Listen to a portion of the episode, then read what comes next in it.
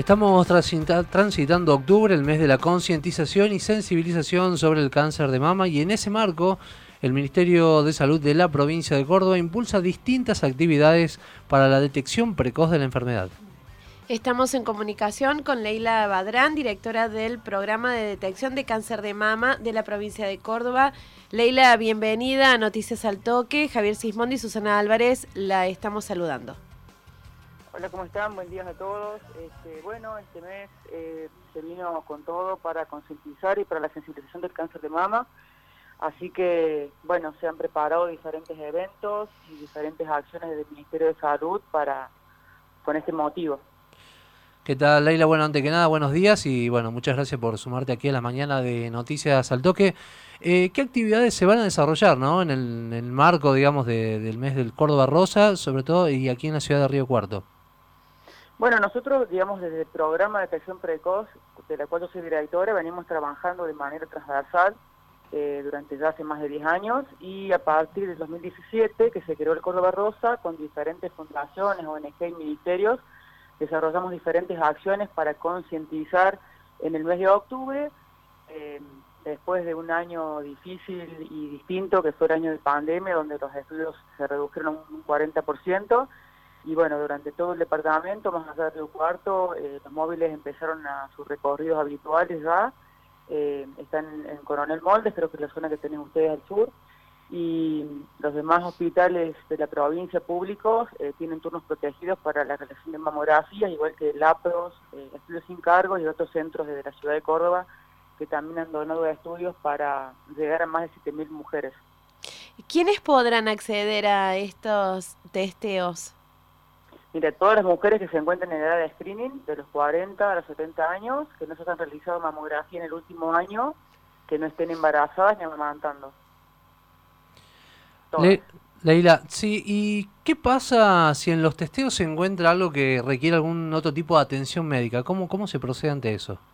Nosotros tenemos una red de, de cáncer de mama o de estudios complementarios, formados por la unidad de mama en una parte, y por otro lado con los mastólogos que trabajan conmigo en el programa que sucede en el Hospital Rawson, eh, eso sería pacientes que en el informe la clasificación del estudio sería un BIRATS 4, que son la clasificación BIRATS, es así como se clasifican los estudios mamográficos.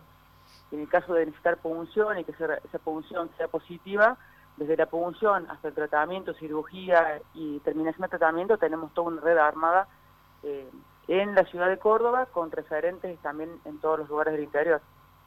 ¿Qué es esto que se llama los circuitos de cuidados integrales para la mujer con demanda espontánea? Que tenemos entendido que hay uno acá en el Hospital San Antonio de Padua.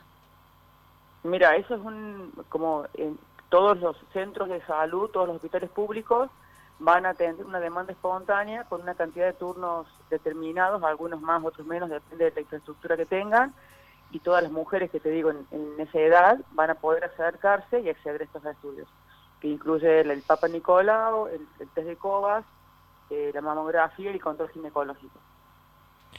Y algo muy importante, ¿no? Y sobre todo para la, audiencia que, que, está escuchando el programa, eh, ¿qué tipo de síntomas se deben tener en cuenta como motivo de sospecha para una detección precoz del cáncer de mama?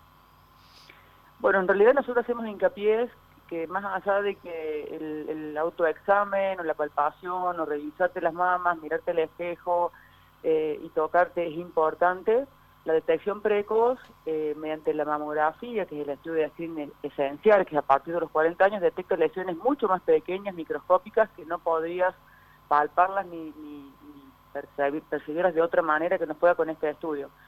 Pero eso no queda... Eh, que vos te puedas controlar y a partir de los 20 años consultar con tu ginecólogo, con tu mastólogo, hacer ecografías, eh, si tenés antecedentes hereditarios, en la consulta anual. Y octubre es una eh, como un recordatorio, ¿no? Pero eh, lo ideal, nosotros siempre hacemos hincapié también en que uno agende el mes de tu cumpleaños y ese mes te tenés que hacer los controles ginecológicos, ir, que te revise tu médico, que te pida los estudios, porque por ahí tiene una mama densa o, o no, va a depender cuál estudio es más sensible ¿no? que otro, pero el screening a partir de los 40 con la mamografía va a detectar lesiones pequeñas que la paciente no la va a poder palpar. Digamos, cuando la palpe ya va a ser un poco más grande. ¿Cuál es la posibilidad hoy en día de curarse si se detecta precozmente este tipo de cáncer? Un 90% llegan a la curación total. Eh, y hay que no hay que olvidarse que el cáncer de mama es la primera causa de muerte en las mujeres en la Argentina. Se mueren alrededor de 21.500, 22.000 mujeres al año y en Córdoba 5.000. Por eso hacemos hincapié de realizarse este estudio de manera rigurosa todos los años. Recordamos que estamos en comunicación telefónica con Leila Badrán, directora del programa de detección de cáncer de mama de la provincia de Córdoba. Eh, ¿Cuál es el grado de conocimiento que ustedes detectan en las mujeres, sobre todo en las enfermedades, y la posibilidad y los métodos para prevenir su aparición? ¿Cuál es el, no entendí la primera parte, ¿cuál es el? ¿Cuál es el grado de conocimiento que ustedes detectan en las mujeres sobre la enfermedad y la posibilidad y los métodos para prevenir su aparición? ¿La edad me decía? A partir de los 40. No, ¿cuánto conocen las... ¿Cuánto, las mujeres que van a hacerse los testeos, ah, cuánto conocen? No, en realidad, no, no, no. La verdad que la mayoría desconoce, la mayoría tiene miedo. Muchas se llegan a la consulta y te dicen yo no me toco nada, yo no tengo nada, o no tengo antecedentes.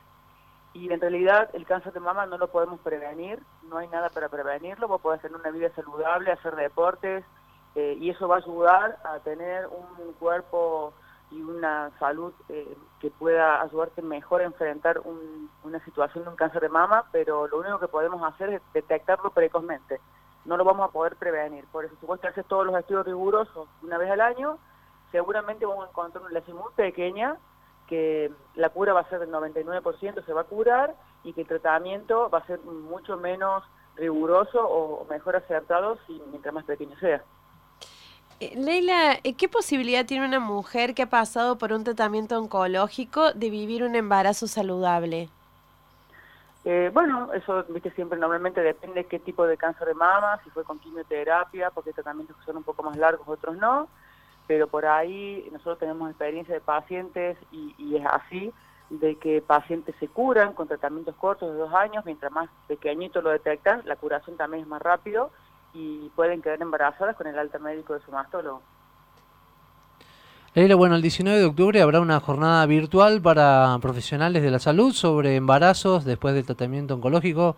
Eh, ¿De qué se va a tratar y cómo pueden hacer también para sumarse quienes quieran hacerlo? Bueno, nosotros hemos publicado en las redes, es una, va a ser una jornada por Zoom a la tarde, donde va a estar el doctor del Castillo, la doctora Tere Nievas, la doctora Herrera y voy a estar yo. Vamos a hablar de que debemos hablar de imágenes mamarias y esto que vos decís de la posibilidad de embarazo después del cáncer de mama. Eh, así que va a estar de bueno y los que, vamos a estar vamos a hablar de toda la actualidad y, y todas las experiencias que tenemos de pacientes que lo han podido lograr, ¿no?